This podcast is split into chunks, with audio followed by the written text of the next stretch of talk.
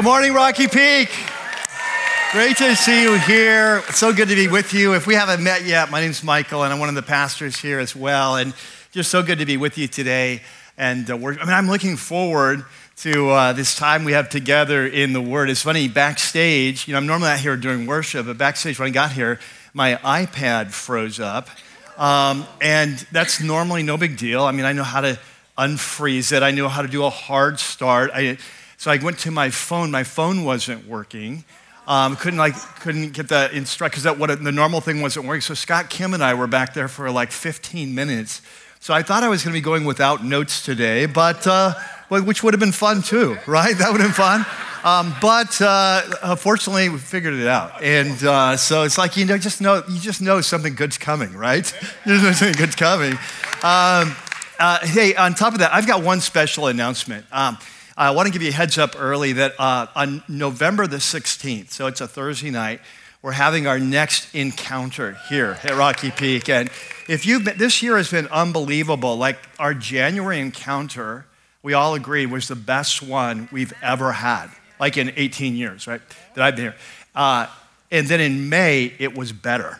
And so it was standing room only. God just met us in a powerful way. And uh, after that encounter in May, I really felt like the Lord was putting in my heart were to do another one. It was to be this fall, and the topic was to be the Holy Spirit, to focus on the Holy Spirit. And so we're going to be doing that on November the 16th. And one of the reasons I, uh, I'm encouraging you, letting you know early, is because just for some logistical reasons I won't go into, but it's going to be more like the summer apologetics series where we, we weren't able to provide childcare. We normally do. Of course, students uh, of all ages come in and join us in here, but if you have younger kids, that's the last week of life groups. If you're a Thursday life group, you're probably set. But if, you, if you're not, uh, I want to give you plenty of time to get set because I think this is going to be one of those nights to remember. You know, one of those those kind of uh, point in time where we just go before the Lord and say, well, we want to know more about the person, uh, the presence, the power of the Holy Spirit. Is there anything in our lives that's holding us back? Uh, for this season that we're in, this culture we're in, we need to be individually filled, led, and empowered by the Holy Spirit. We need our, Holy, our church to have a fresh anointing of the Holy Spirit. So it's to be an incredible night. I, I know it is. And so I just want to encourage you that if you call Rocky Peak home, um, that you would make this a priority and you come and join us as we seek the Lord together. Amen? Amen. So I'm looking forward to that. All right, so we're going to go into our time of teaching. If you haven't done so already, you've got the program, uh, the message note sheet, green and white in your program. Those of you joining us online, special welcome. And you can kind of download it in one of either three of your favorite formats, either at the top or the bottom of your screen, depending on which, which format you're watching. But if you guys are ready to go, I'm ready to jump in. You ready to go? So, Father, we're, we're so thankful to be in your house in your day. And and uh, Lord, I just remember uh, what your word says that when you gather it in the name of the Lord Jesus, that the power of our Lord is there. And so, Lord, we just welcome you. You've said, call no one teacher, because you have one teacher. And so we acknowledge that you're our teacher, you're our shepherd, you're our leader, you're our Lord, you're our King. And we come only to hear your voice. You said, My sheep hear my voice. And so today, Lord, may we hear your voice and then may we follow because that's what you said. My sheep hear my voice and they follow me. And we pray this in your name. And everyone said, Amen. Amen. Well, once upon a time, a long, long time ago, in a far and distant land, there were two strangers who were approaching the gates of the capital city of the empire. And when they arrived, it didn't take them long to begin circulating bold and audacious claims. They had discovered the secret of making the finest, most beautiful cloth ever made in the history of the world. And not only was this cloth incredibly beautiful, it had magical powers for anyone who wore the cloth. And it didn't take long for their claims to reach the court of the emperor. And so, before long, they were summoned to come and to stand before the king. And he asked them about their claims, and they affirmed it. And they said, Not only is this cloth the most beautiful cloth ever made, but this cloth has magical powers. That whoever wears the clothes made of this cloth gives him the ability to look at a person and discern who is wise and who is foolish, who is smart and who is stupid, and who is competent and who is incompetent. And the emperor was enchanted with this idea because not only did he want clothes made of the most beautiful cloth in all the world, but he wanted this ability to be able to staff his entire kingdom with those who are wise, not foolish, those are capable, not incompetent. And so he immediately gave the orders. He commissioned these two weavers to set up their looms inside the castle in a special room and to immediately begin to go to work. And so they did. And when passerbys from the court would pass by, it would look as if the weavers were working furiously. Or so it seemed. Well, today, we're continuing this series that we've been in now for a while. It's called The Gospel of God. And I just want to, for those who are brand new, uh, special welcome. I know every week God's bringing new people here online. And uh, so, so, just a brief recap. So, what this series is about um, is that this is uh, a series, is in-depth study of one of the most important letters ever written in our the second part of our Bibles. We call the New Testament. It's a letter from one of the key leaders of the early movement of Jesus. His name is Paul, or we call him the Apostle Paul. And he's writing to a group of Christ followers who live in the capital city, the Roman Empire, in Rome itself. He's never met them, he's never been there, but he plans to visit them soon. And so we call this letter the letter to the Romans. Um, and in the opening sentence, he, he, he lists, the, he gives the topic of this letter, what he calls the gospel of God. Sort of this big picture story of our race and what's gone wrong and, and how God has worked through the coming the Messiah to rescue and restore all of creation. And so, uh, if you've been with us the last few weeks, we've been doing a deep dive into the opening chapter of this, the kind of the main body of this letter, where Paul is, is, is starting the story of our race. And he says, what, What's happened with us as a race is that the, the God, though God has revealed himself clearly to us through creation and through human nature, through our conscience, that as a race, we've rejected that knowledge, that truth, because we don't really like what it reveals, we don't like what it requires. And so when we rejected the truth, the lights have gone on, out on us as a race, and we've been plunged into darkness, not just intellectually, but spiritually, morally, ethically, uh, relationally. Uh, and as a result, that this leads to a downward spiral in every culture that starts with uh, spiritual confusion about who God is, and then leads to sexual confusion about who we are, and then finally ends up in social chaos. Well, it's a commentary on our culture right now. So we see this happening.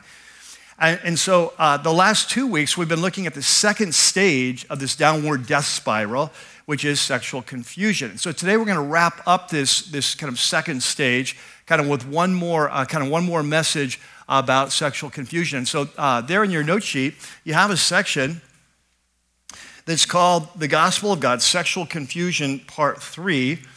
And uh, we're going we're to be just looking at one verse today. It's the verse we left off with last time. It's chapter 1 in verse uh, 27.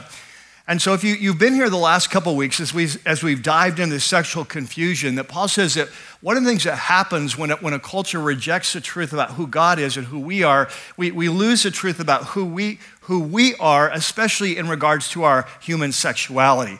And so, two weeks we, we looked in the first stage of this confusion uh, sexual confusion is sexual immorality. Uh, the second stage we looked at last week, which is same sex relationships. And what Paul said is that both of these, while they promise freedom, uh, that they actually lead to bondage. Uh, it actually leads to a loss of our humanity. He talks about the degrading of our bodies. He talked about last week about the due penalty that we pay uh, for this error or this deception. Um, and so today we're going to pick up where we left off last week in chapter 1 and verse 27, just to set the stage for where we're going today.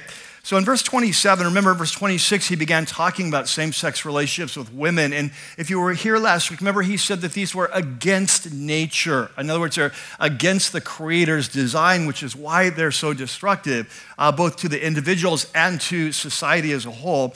And so he says, today picks up, he, he, says, this is the same with men. He said, in the same way, uh, way, the men also abandoned natural relations, right, those according to nature, with women and were inflamed with lust for one another. And men committed what? Shameful acts. As a culture, we have lost the concept of shame, haven't we? Like nothing is shameful, everything is okay. But, but, uh, but God says, no, th- this is shameful. This, these acts are shameful with other men. And then they received in themselves the due penalty for their error, for this, in the Greek, this delusion, this uh, deception. Now, this is where Paul wraps up this second stage of uh, sexual confusion, starts with sexual immorality, uh, moves to same sex relationships, and that's where he stops. But I honestly believe that if Paul were here today, that he would take it the next level and talk about the next level of confusion that we're experiencing in our culture, which is confusion over sex and gender. Now, the thing you ask the question, well, why didn't Paul address that? It's because this has never happened in the history of the world, by and large, until the last 50 years, until the sexual revolution in kind of Western culture. And especially it's picked up in the last five years in our culture. But I think you can clearly see kind of this, this pattern that Paul is laying out in Romans chapter 1. When you reject the truth about who God is, we, we lose the truth about who we are. We see that in our sexuality in terms of sexual immorality. In general, we see that in same sex, but in our culture, it's kind of a, t- it's a, it's a level of confusion that's unprecedented in the history of the human race.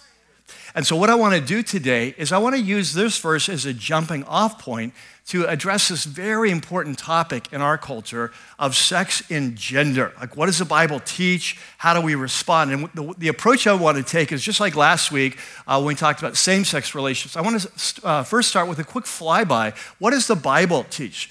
What my goal today is to, com- to, compare and contrast sort of a biblical worldview of human sexuality and our cultural view of human sexuality, but especially in terms of sex and gender, or what's often called transgender ideology. All right, so we're gonna, we're gonna, we're gonna jump in. So, there in your note sheet, um, we're going to start with, hey, what's the Bible say? What's a Christian worldview on these topics? And then we're going to come back and say, uh, so how, if we're followers of Jesus, how do we how do we live this out in a culture that's increasingly hostile to a Christian worldview of human sexuality, especially in this area of transgender ideology? Right. So let's jump in. So there in your note sheet, the Gospel of God, uh, the Christian worldview, and so. Um, uh, so the first, we're, going to go, we're going to do a chronological uh, study through Scripture just quickly in three chapters. Last week we had four. I actually wanted to do four today. I just don't have time. There's so much that had to cut out. But we're going to do the first three. I think this will set us on solid ground. So the first step is creation.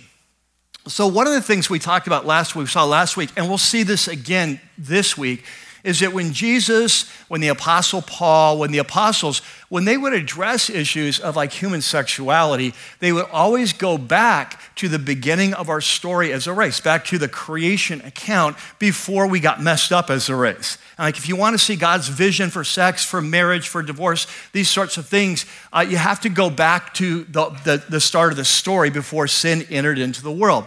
And so, what we're going to do today, we're going to start with creation, and we're going to look at a passage we looked at last week, but we're going to look through, through different lenses because the topic today is not same sex relations, it's, it's, sex and gender. So, if you were here last week, you know, the, the, when you open the very first page of the Bible, that we're introduced immediately to this amazing creator who is incredibly powerful, uh, incredibly brilliant, uh, completely good who, out of his creative, creativity, uh, speaks into existence this amazing cosmos, which we're still exploring, right? Whether it's on the nano level or on the macro level, kind of the cosmic level. We're still scratching the surface of understanding that. And so uh, he speaks this creation into existence, and the high point of creation is the creation of the first man, the first woman. Remember, what we learned last week that, that we were created to be, first of all, like God, remember, in his image. We are created to be in relationship with God, and we're created to rule over, his, over the creation for God. And so we're going to look at this verse we looked at last week. It's in uh, uh, Genesis 1 27 and 28. And so this is how this story, the, the high point of the creation account. It says, So God created mankind in his own what? Image. So, so catch this. We are image bearers. As a race, we are image, we, are to reflect who God is. Right? We're image bearers. Um, and in the image of God, He created them. And then what's He say next? Male and female, he created them. So I want you to catch from, from the biblical worldview of Jesus, the, the law of Moses, that, that as human beings, when God creates us, that we're created either male or female. And that this is part of our, our core identity. And as we'll see, uh, this maleness in females is an expressed, to be expressed in our sexuality. So there's a connection between what we call gender in our sexuality. And so he says that we're created um, male and female, and says God bless them. And he said, what's he say next? Be fruitful. In other words, have children, right? So what you see here in the creator is this God's vision for human sexuality, for gender, is that we're created in his image. Part of that is each of us is created as male or female. That's to be expressed in our sexuality, in marriage relationship, if God calls us to that. And this is the context in which children are to be uh, be brought up. And so, what we see from, from the very beginning is a biblical view is that uh, sex and gender are two ways of talking about the same thing. That, that who we are, that God creates each of us as male or female, this is not something that we choose, it's something God chooses. It's part of our core identity as an image bearer. And then that gender is reflected in our physical bodies, in our sexuality. Uh, and this is all part of God's design uh, for, our, for his perfect world, all right? So, um, so of course, this is what, this is the view that has been assumed almost without exception of all cultures of all time until the last 50 years, right? Uh, and so, and this is the view of science, and this is the view of biology until even science is now being, starting to be affected by trans ideology. But, but, you know, but uh, in terms of science, uh, our, about pretty much every cell of our body is either an XX or an XY, right? Like we're, we're like this is hardwired into who we are uh, as a race. And so from this point on, this, this one, these two verses really, in, in a sense, summarize the Bible's teaching about sex and gender, that we are created, we're, we're embodied creatures, we're, uh, we're created in the image of God, and part of that image is we're male or female, and, that, and that's revealed in our human sexuality. Right? And, and those things all go together, right? Now, from this point on, the Bible is not going to address this issue a lot because, like I've said, this has never been an issue in human culture, right? And so, but, uh, but, but it is reflected every once in a while throughout the scriptures, this creation order is referred to. And so, uh, the, the, uh, you see this, for example, in the law of Moses. That's our next stage. So, in the law of Moses, remember when God calls uh, Israel out of Egypt, out of bondage, he calls them to be a holy nation. You shall be holy as I am holy. And he says that you are to be a kingdom of priests. So, we're not going to live like the nations around us. And he gives them many uh, ordinances that are regarding their sexuality, as we saw last week as well. When we get to Deuteronomy chapter 22, he gives them a, a, a prohibition against um, what we would call today cross dressing. And what we're going to see is well, why is that important? Well, it's because we are created in the image of God, and that image is male or female that reflects his good creation. So to mix or confuse that is to go against nature and, and kind of corrupt his, uh, this, this perfect uh, creation that he's designed. And so look what he says. So he says, um, A woman must not wear uh, men's clothing nor a man wear women's clothing for the Lord. And so, Lord in all caps, what's that mean? Yeah, Yahweh. So, Yahweh your God. Now, what's the next word? Detest anyone who does this. And so, this is a serious thing. To confuse the created order is a serious thing. So, if you were here last week, we did a deep dive on this word detest. This is the same word we looked at last week that God uses to describe same sex uh, acts.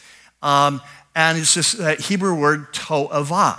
And what we saw last week is that to'avah is a generic word. It can be used in a wide context, uh, set of contexts, and it refers to anything that is either, uh, depending on the context, morally or spiritually or socially kind of detestable, uh, something that's kind of despicable, something that's a, a, deep offense, something that's very offensive, right? So we looked at that last week. We won't go into it today, but this is the same word that's used here. And so there's a very strong statement. Note that this created order of maleness and femaleness is to be expressed in our dress, the way we present ourselves. Now, quick comment, quick sidebar. Of course, this will change, right? This will change based on the culture that you're in. Uh, for example, there's a, a, cool story that I can't tell you because I don't have time, but, uh, but, but, but, for example, uh, just, let's, let's put it this way. One time when I was young, I picked up a hitchhiker in the middle of no, like Utah. It was like 112 degrees. It's a long story why I pitched him, picked him up. Um, I thought he was part of this family that was stranded. It turns out he was just standing there by them to hitchhike. Uh, he was a young guy. I was like 23 at the time, 24. I pick up this guy. He's wearing OP shorts. That's all he has on. No shirt, no pants. And his first comment to me is, Do you mind if I get into something a little bit more comfortable?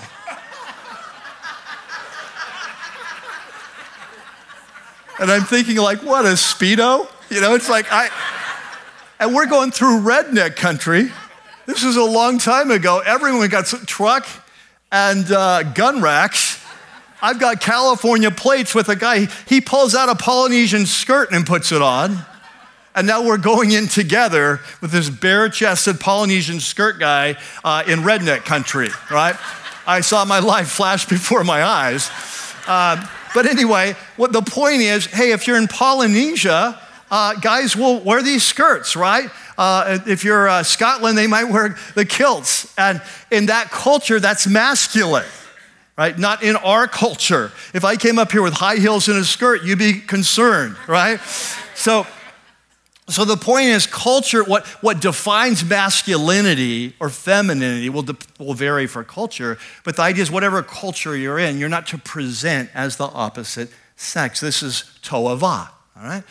Now, this is the word, so, um, so this is, of course, the word of God that, that Jesus grew up with. This was the standard of Israel when he was there. And as I said last week, he doesn't, he doesn't address this specifically because this is not, uh, this is not uh, you know, an issue in Israel or anywhere in the ancient world, really, at that time. Um, but, uh, but Jesus does do some teaching on marriage and divorce. It actually touches on this issue of gender and sex. And so let me just set this up. So, uh, one, on, on one occasion, the, some of the, the religious leaders come to Jesus and they ask him to weigh in on this big, uh, big debate of their day between rabbis of is it okay to, for a man to divorce his wife, and if so, under what conditions? And so uh, Jesus is going to weigh in on that. Um, and we don't have time to, to, do a deep dive in this, in this whole uh, conversation. But, but what I want you to catch is what he does. He said, if you want to understand how God feels about marriage and divorce, you have to go back to creation. You have to go back before the fall. And I want you to see what he says to them. This is from Matthew 19. He says, Haven't you read, which is really sort of a slight because these guys are experts in the Bible, right? So it's like, you guys kind of miss this. That, that at the beginning, so he goes back to the beginning, the creator, and then he quotes from Genesis 1. He, he said, he, he creator made them what? And so, so Jesus says, hey, this is the creation reality that we're dealing with in marriage. And then he goes, that's from Genesis 1. And he says, and then he quotes from Genesis 2. For this reason, a man will leave his father and mother and be united to his wife. Notice a man with a wife, and the two will become one flesh. So he says, if you want to understand God's vision for marriage, you have to understand that we're created male and female and that's designed to come together in marriage as a man and a wife. And so, of course, this speaks to same sex, uh, same sex marriage. Uh, we just didn't have time to talk about that last week, but obviously it speaks to that. But what I want to touch for our purpose today, it speaks to this, the Jesus perspective that if you want to understand human beings, we're created male and female. That's part of our core identity of who we are. All right, so, so that's just a quick flyby. If we had time, we would look at one passage from the Apostle Paul, but it's kind of a complicated passage and it takes too long to explain it, so I'm not going to go, go into that, but I'll, I'll give you some more resources later on. But, but this, is, this is basically the biblical view, all right, that, that, that we were created, each of us, as male or female, and that there is no distinction between uh, sex and gender that our maleness or femaleness is reflected in our bodies and our kind of the way we're designed sexually to come together. And so gender and sex come together. So another way of putting that is that like we can change our clothes, we can change the look of our bodies, um, but before our Creator, he, we will always be male and female. That He will never use our chosen pronouns. Right? He will choose His chosen pronouns. All right? Okay, so now, having said that, the question is as followers of Jesus, how do we live this out uh, in, in a culture that's increasingly hostile to kind of a Christian worldview? Uh, that's really bought into kind of a transgender ideology, an entirely different worldview. We'll talk about a little bit later. Um, and, and it's increasingly hostile. And what I'm going to suggest is that as followers of Jesus, we need to embrace these three C's like we talked about last week. I'll give them to you later, but just at the beginning, I just want to say that we need to, to live this out with the three C's with clarity, with compassion, and with courage. Okay? The three C's. And so let's jump in. So, there in your note sheet, you have a section called The Gospel of God. Who, how should we respond? Now, you'll notice there, so the first C is the C of clarity. And you'll notice there I put several different books, some of these by believers, some by non believers. And the reason is uh, this is such a big topic. All we can do today is skim the surface of it. But I, I, put these resources there for you if you want to explore this more in any particular area as we go through that says, hey, this is where the rub is, or this is the, what I need to understand face in the situation I'm facing. All right, so I'll refer to those books as we go through. So, so what I'm saying is that, that as followers of Jesus, the first thing that we need to live out our, our faith well is we need clarity. And we need it on two different fronts. Oh, there's two different kinds of. First of all, we need to get clear on want the Bible, what Jesus, kind of a Christian worldview. We need to be really clear on kind of God's vision for a race. And so that's what we just did, just kind of a cursory flyby of it. And you say, if you would like to learn more about this, like, hey, I've read things on the internet, or there's certain arguments, or certain Christians would say, well, we should, we should support transitioning, or, or whatever, things like that. Um, that if you want to kind of study that more, the book I would recommend is the first book there on your note sheet that's called Embodied by Preston uh, Sprinkle. And Preston is uh, he's a, a, believer. He has his PhD in, uh, in, in, in uh, biblical theology, biblical studies. And so this is kind of the focus of his whole ministry, uh, Christian sexuality issues. And so he does a great job talking theologically, biblically about the Christian worldview. He talks about a lot of other things too, but that would probably be the place if, if that's if you say, I want to get more clarity on this Christian worldview uh, aspect. But when I talk about clarity, it's not just kind of clarity in terms of, hey, what's a Christian worldview? That we need to get a, a clarity on the topic of transgenderism itself. Like, like, we need to understand the history of the movement. Like, we need to understand uh, the worldview that it flows out of. We need to understand what science says. We need to understand what research says. We, we need to understand uh, what trans activists, uh, their ultimate goal is. And we'll talk a little bit about that. And so, on, so, so uh, there on, on your uh, note sheet, there's some other resources, and I'll walk you through which one's for what in just a minute. But let me give you an example. Let me, let me walk through what I would say here, here's sort of the, the kind of the mainstream narrative about transgenderism in our culture. And you hear it at every level. You hear it at healthcare, uh, you hear it in our educational system, you hear it in our schools. Uh, by the way, I think it's this week, I might be next, but I think I saw that this week that LA Unified is having a coming out week, right, where there's a curriculum for, for elementary school teachers for every day of the week. Um, I've heard some, some believers are saying we're going to pull our kids out. Uh, that's an individual decision, but I know for me, like if I had a child, there's no way I would put them this, I would say, no way, we're not going this week to school. But, um, but anyway, so, um, so here, here, whether it's school, whether it's government, whether it's media, uh, this is a constant narrative of our culture. And it goes like this that, that, that, um, that when, when our, first of all, our culture is saying that sex and gender are not the same thing, that you can be a one sex and a different gender. So you, you can be a woman in a man's body, or you can be a, a man in a woman's body. You might have a woman's brain and a man's body, or vice versa. And so that, that sex and gender are being separated out. Secondly, that when there's a conflict between your inner sense of yourself, kind of who you, who you feel like you are, and what your body says about you, you always need to go with your inner sense of self.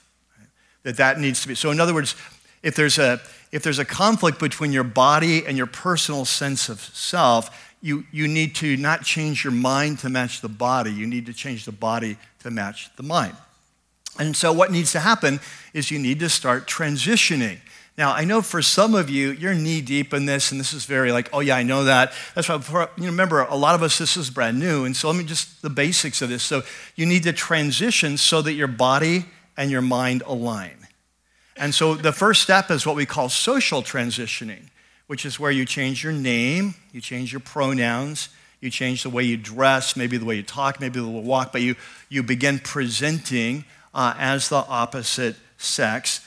Uh, and, then, um, and then the next step, and especially if you're a young child, when, when this happens, is we're going we're gonna start administering puberty blockers, right, to stop puberty. And, and the, the reason for that, at least the claimed reason, is that we want to give you more time to figure out who you truly are, because only you know as an eight year old or whatever, seven year old, only you know what you truly are.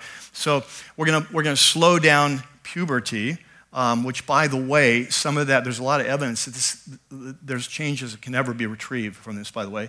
Uh, and then, uh, followed by that, assuming that this is going well and you want to continue, the next step is to start taking sex hormones, so either estrogen or testosterone to masculinize or feminize your body. And then the next step, if you so choose it, uh, even at a young age, 13 or whatever, even at a young age, you can decide to have sex reassignment uh, of uh, surgery of, of various sorts to various extremes to, to make your, your, your inner sense of self align, right? So, so the, the narrative is if this is happening, even at a young age, this is what you need to do. This is what you have to do. And uh, the part of the narrative is that all these changes are actually reversible and these are all safe. Okay? These are all safe. Um, even though our, there are no long term studies on these things. Um, and, um, and that the next step is that this is actually the solution to all your problems your anxiety, your depression, uh, your sense of not belonging, and that this is actually your path to freedom. And if you don't do this, or if you have a child that's going through this and you don't uh, affirm this and help them transition, then good chances they're going to die. So that's the narrative right? So that's the narrative you're going to get at LA Unified. That's the LA, you're going to get school system. You're going to see it on social media. You're going to see it in our government. That's, it's a very consistent media, right? And so what I want to suggest to you is that most, if not all, of this is not based in science, biology, or research. And I, I just want to give you an example of that. Let's say that you have a young child um, and, and so there, there is a very real condition that's always been considered a medical illness or kind of a, a medical condition, a mental, a mental illness that's called gender dysphoria. Okay? So, gender dysphoria is, is when a person experiences a conflict, a psychological conflict inside of them between who they feel they, they, they are as a male or female and their bodies. So it usually starts very young, and historically, uh, this has usually been in young boys, not girls, hardly at all. Um, and, um, and so usually, and so, so when you have gender dysphoria, it can be very mild or it can be very intense. It varies. And so, um, like if you're a, young boy, then it's like, uh, you, you know, you, you know, and you, like you're young, you, you want to do kind of girlish types of things, right, so to speak. Uh, this is the way the theory goes. Uh, if, if you're, you know, and so, so what I want you to catch is gender dysphoria is very real. And it can be extremely painful. And we'll talk more about that. But here's what you will never hear in the news, but every research has shown that if you have a child, this is usually shows up very young.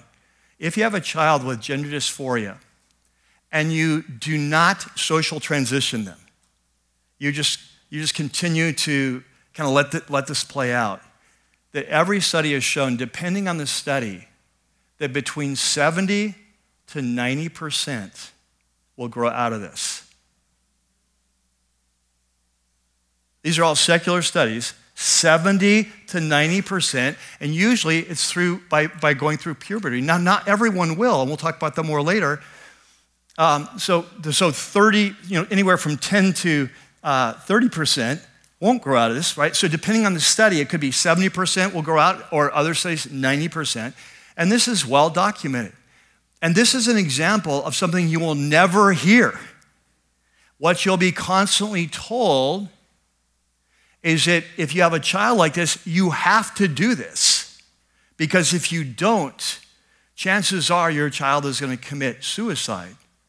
And what they won't tell you is the statistics for those who have transitioned completely, that the level of suicide in, in, trans, in the trans people is multiples of normal. So they won't, they won't tell you that either. This is the narrative. all I want you to understand, we don't have time to go through the whole thing and every step and every, but what I want you to catch is that there's a narrative out there, and it's not really aligned with either science or biology or research. It's being driven by ideology. And it's been driven by a worldview. And so we just need to do a little bit of worldview background, a little bit of worldview, remember.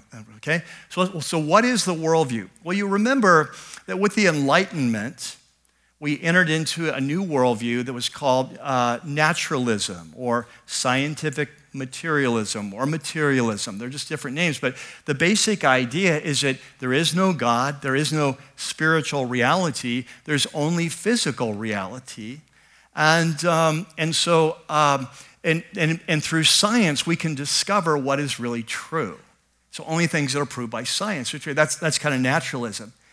But after a while, people began to realize that doesn't really make any sense.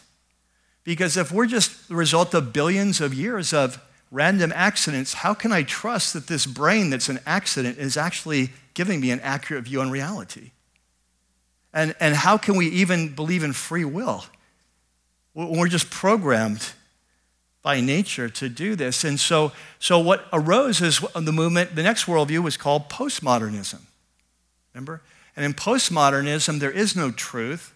Uh, there is no right and wrong. There's only your perception of truth, my perce- your truth and my truth. So, out of that, when, when postmodernism begins to get applied to real life, one of the ways it's, it's, it's applied is what's called critical theory.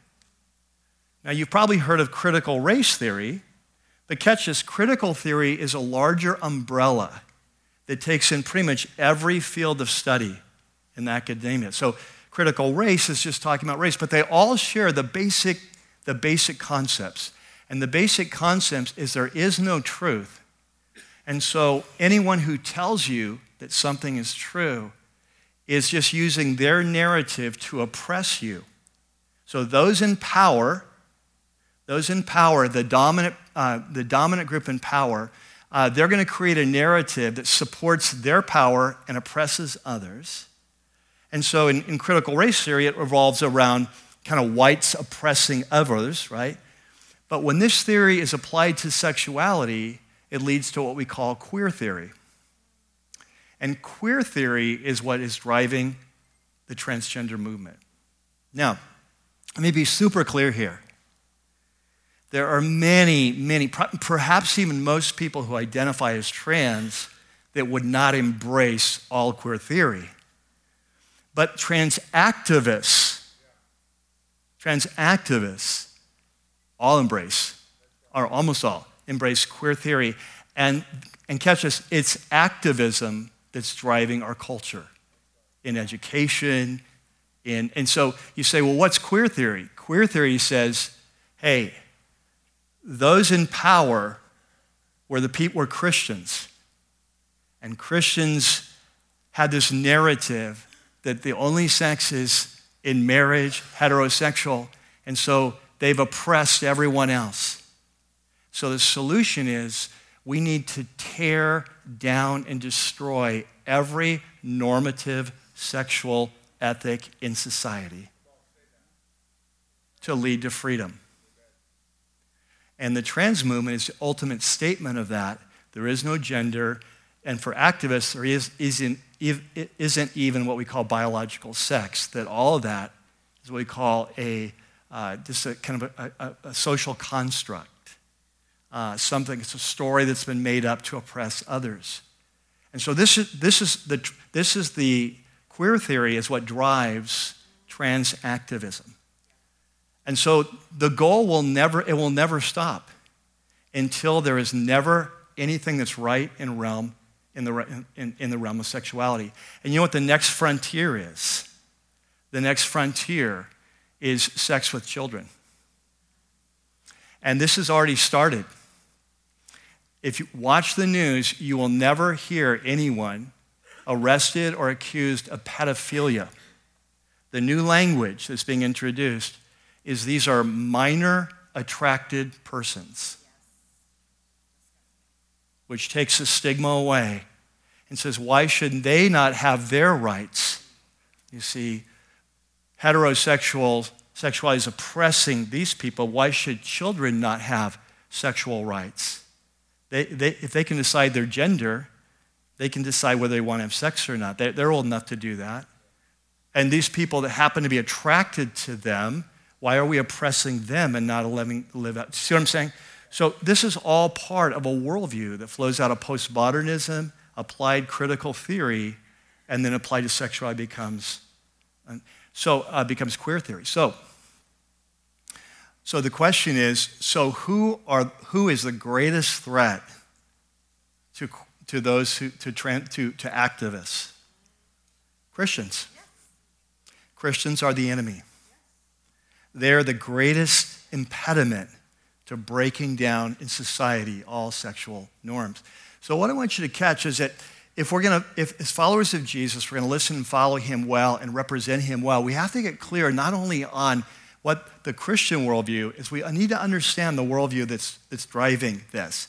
And so I put some books there on your uh, note sheet, and I want to walk you through them. The, the second book on your note sheet, uh, When Sally Becomes Harry, is one of the best books I've ever written, uh, read on this. Uh, I actually listened to this about seven years ago before this was a thing, but I just kind of knew it was coming. And um, and this book is, I, I, believe Ryan Anderson is a believer, but the book is not a Christian book. There's no biblical verses, there's no biblical argument. He's just arguing from, from nature, from uh, uh, human history, you know, things like that, court cases, kind of helping you understand the movement. It's an excellent book on this. In fact, it's so good that Amazon has banned it. So a couple years ago, they banned this. Though this book is like, it's just, here's the research from Johns Hopkins University. Here's the research from Columbia. Here's the research. It's like, it's top level, but, but it's, it's against the narrative, right?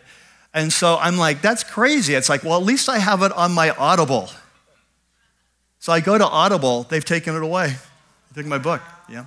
You can still get it, but you can't get it through Amazon. Uh, second, the second two books are both written by non believers. So, one of the beautiful things that's happening in our culture is there are secular authors who don't agree with all of our worldview, but they can see the damage of this and the, uh, the, the, the, craziness of this. And so, they're, they're, uh, I wouldn't recommend all their worldview, but they're extremely helpful.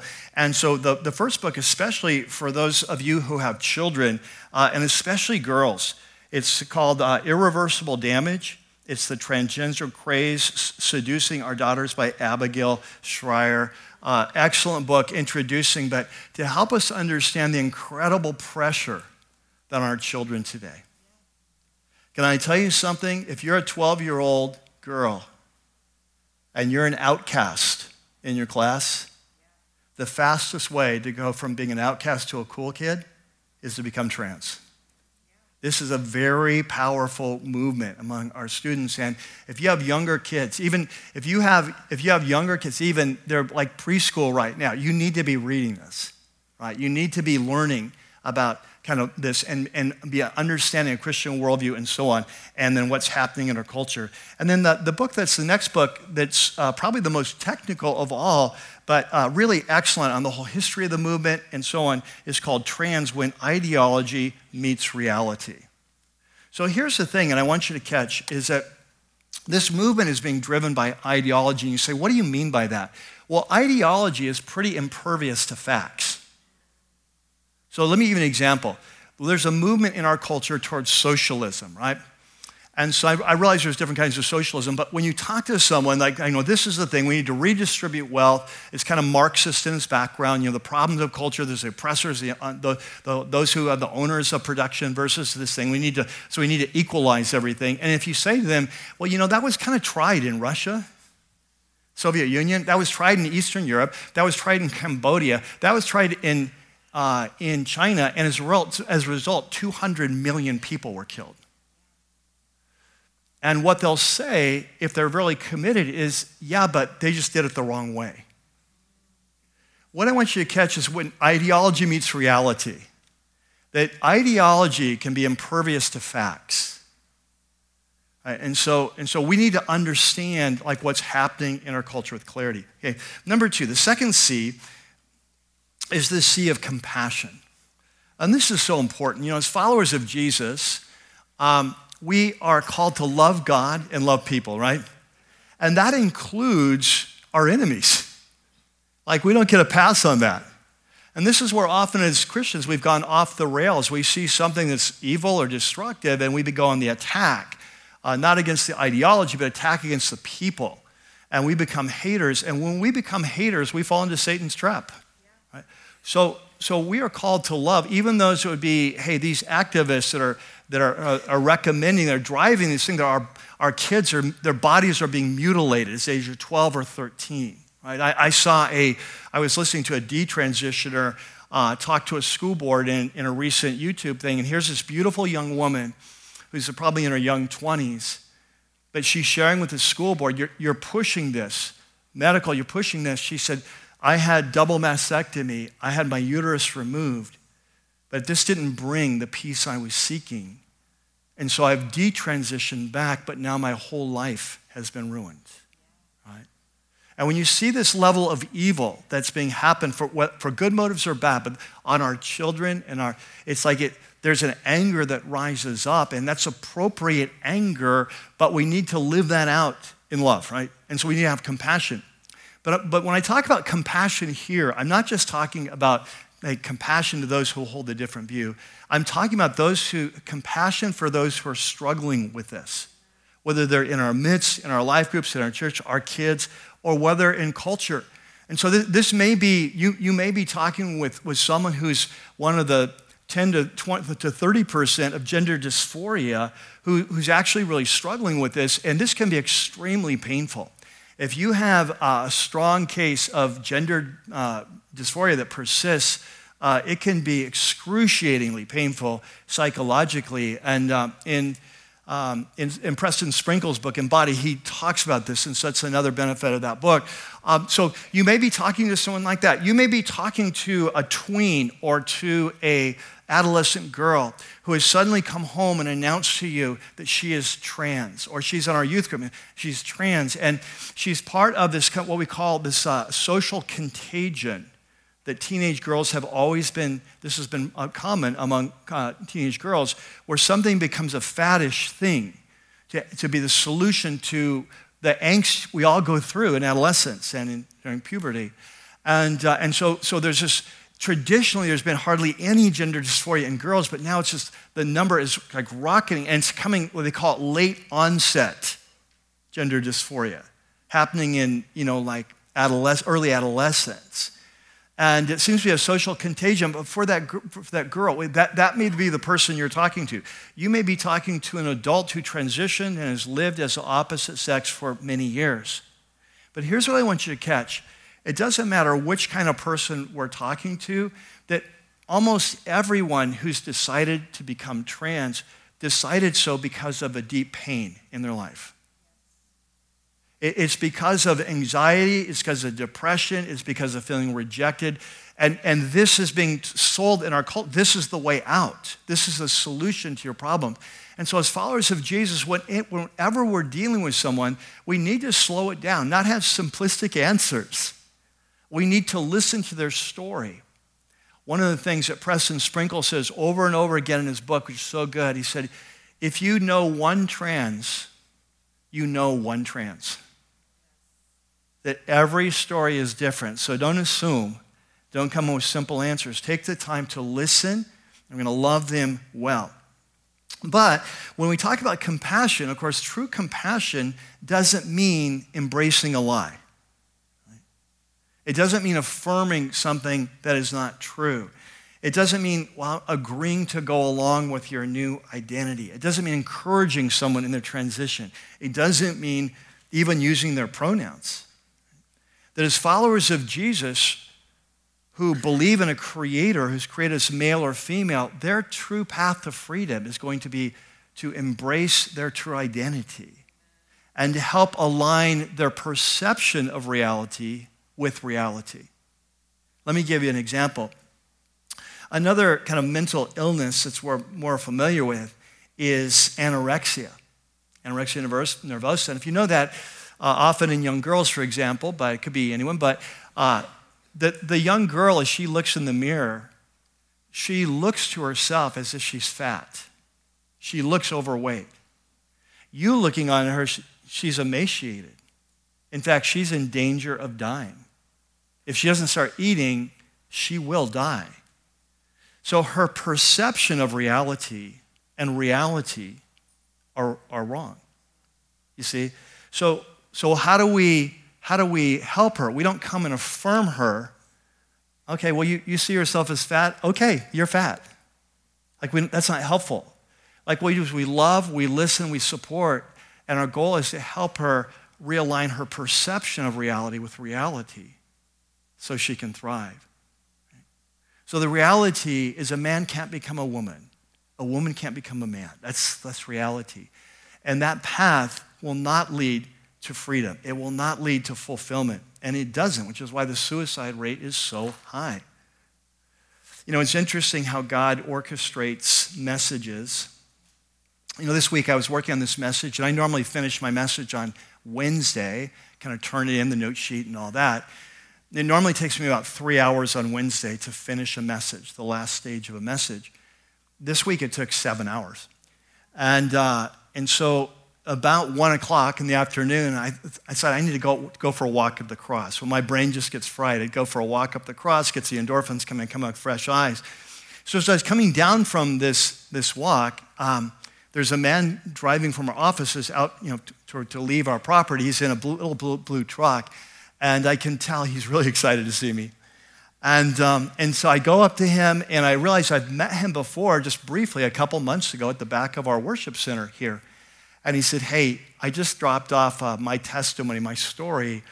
And uh, he had shared with me a little bit when I met him in person, but I'd forgotten kind of, I've forgotten the face and the name. And so he said, I just wanted to share. He said, I know it's, the, the message is probably all done and, uh, and everything. But I just want to share my story with you again. And I put it in writing.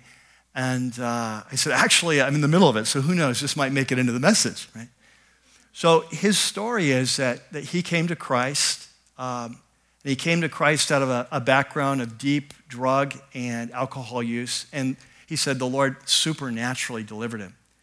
But after that, even though he'd given his life to Jesus, he, he fell into this transgender uh, teaching and felt like this might be the way for him. And so he, he went the whole way, not the whole way, but he, he began to take the sexual hormones to, to, make himself more feminine. Um, and, and then he actually had surgery uh, just above the waist, which is important for later on. But he had surgery, and so he lived his life as a woman for 11 years. But he said it didn't bring him peace and it didn't bring him joy. And the longer time went on, it was just getting more and more depressed. And so God brought him here to Rocky Peak a few years ago.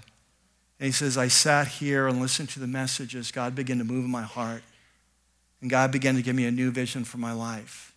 And he said, Two years ago, I went back to the same surgeon that did my first surgery and said, I want that reversed. And he said, The Lord has just met me, and he's forgiven me, and he's transformed me, and he said, I just live to praise him because the life that I'm so full of, right? Right? right? And, then, and that's our message, right? Our, our message is not that, hey, this is just wrong. Our message is there's a better way. Like, this is not who you are. Like when you stand before Jesus at the end of time, he's not going to call you by your preferred pronouns, right? That he's going to say, no, no, you've been, this is who you are. And so when we come to Jesus, we enter into this, that we all enter this new transformation process. And we all come out of different things and wrong thinking. But for someone who's coming out of this background, it's a, it's a, it's a reaffirmation, the Holy Spirit, no, you are who I created you to be, and this is the path to life. And, and brothers and sisters, I want this to be a church that lives with that compassion and truth, right? And so I want you to catch this. This man came, I'm assuming, dressed as a woman for many years, the Rocky Peak, right? And, and you may be here in that same boat today, or vice versa. And, and so we need to, when, when someone presents in that way, we need to not go into this mode of just judgment and condemnation. We, we need to say, You're welcome here. Let's hear your story. And together, let's see how all of us be transformed into the image of God together. Amen?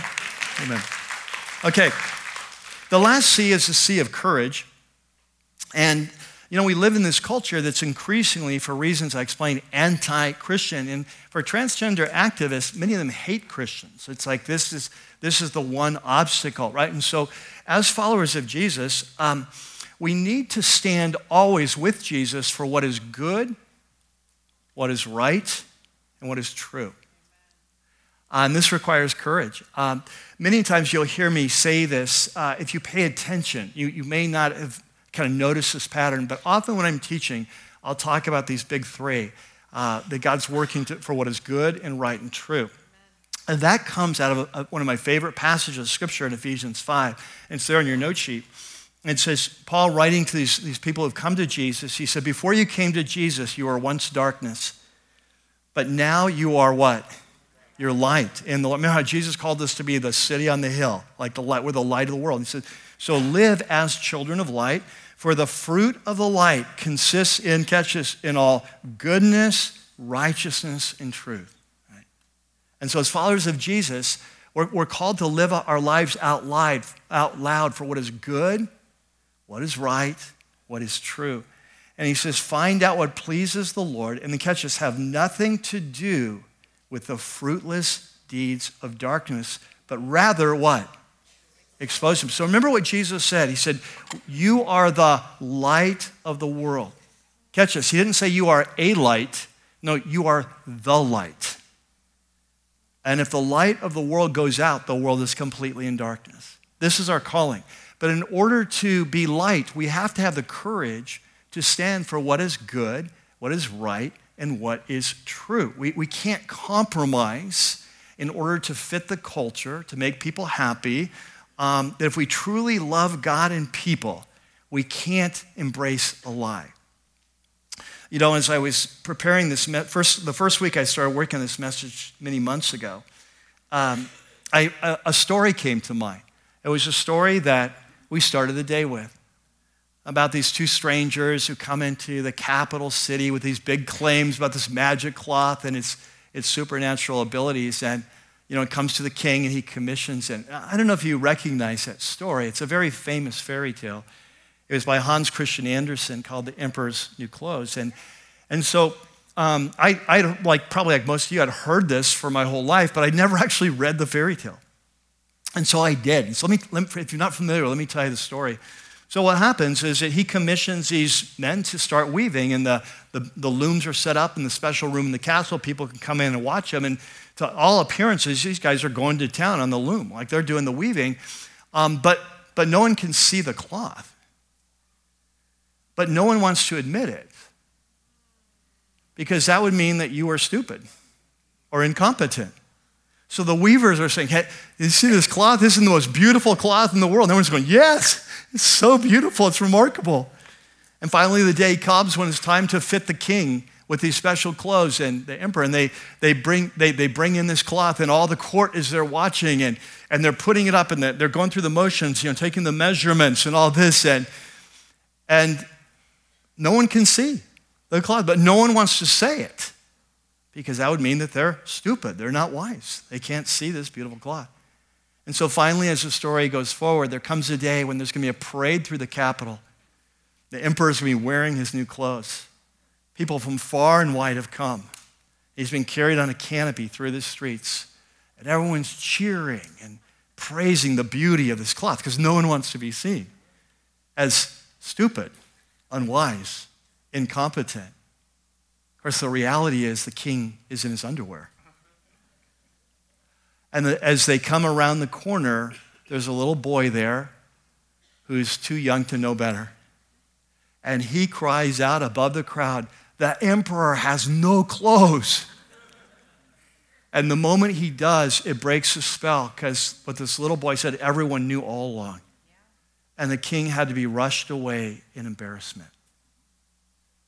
And then when I'm telling you this transgender ideology, it has no clothes. It's, it's anti science, it's anti biology, it's anti research. And yet it's being sold and distributed by every facet of our culture. And for us to stand up against it and to say, I don't buy that, I don't agree with that, it's going to require a great deal of courage. But this is what it requires for us to follow Jesus well. You know, the, when I was working on this series, I came across a quote that was ascribed to C.S. Lewis. And usually when I, I, see something like this, I'll chase it down to make sure, hey, what book was it? Make sure it's all legit. And as I did this, it became apparent I'm not sure this is a legit quote. It's kind of, people disagree. Couldn't really find where he'd said it. Um, but I laughed because I thought, well, uh, if it's not from C.S. Lewis, it sure sounds like something he would say. And whether he said it or not, I love the quote. And it goes like this When the whole world is running towards a cliff, he who is running in the opposite direction appears to have lost his mind. And that's what we're called to. Uh, one of my great heroes, Alexander Solzhenitsyn, the great Russian writer who refused to bow down to the communist regime in the Soviet Union. As a result, was sent for many, many years to the Soviet Gulag, this horrible prison system. But when he was finally released, he won the Nobel Peace Prize. He's a believer a believer in Jesus. And he won the Nobel Peace Prize, and, and he was asked, What can you do when you live in a communist land where you have no freedoms, no freedom of speech, and, and you have no way, you have no way to push back? And this is what he said. He said, Well, you can resolve to live your life with integrity. Let your credo be this let the lie come into the world let it even triumph, but not through me. Amen. Amen. And so, as followers of Jesus, this is our calling to share a different story. Hey, the, the, no, no. You are a man or a woman created in the image of God. There is a creator who loves you, right? And he has sent his son not only to forgive us, but to transform us by the power of his spirit. And that your true, true path to freedom and fulfillment is not to deny who you are, to, put, to embrace the truth, to invite the Creator into your life and let Him lead you to the freedom of a new life. Amen? Amen. Let's pray together. So, Father, we come today and just such important things we're talking about, but just such heavy things as well. And Lord, I just pray that you would just uh, give us the grace and wisdom that as a church that we would, we would grow, we would grow in our understanding and our clarity in these important issues, that you would truly give us your heart of compassion, whether it's for activists who are, are actually uh, kind of targeting us, or whether it's for trans people who are just trying to figure out their life and they're just trying to find a place of peace. They're just searching for identity in a world that's completely lost its mind. But either way, give us great compassion that we could take the message of the Creator, the message of Jesus, who's come to do the recreation in our life. And give us the courage, Lord, that we would be men and women. I know that we all are in different situations, and that courage will require, will, will cost us in different ways. But give us the courage, Lord, that, that the lie may come and the lie may even win. We don't know, but, but it won't come through us. That we will stand for what is good and what is right and true not just because it's right, but because it is truly the path to life. And because we love people too much to embrace a lie that's actually leading to their destruction. And so, Lord, we pray that, as the song sings, that like for the sake of the world, that we would be true to you, be the light of the world, and live out this life of integrity, truth, and love. In Jesus' name, amen.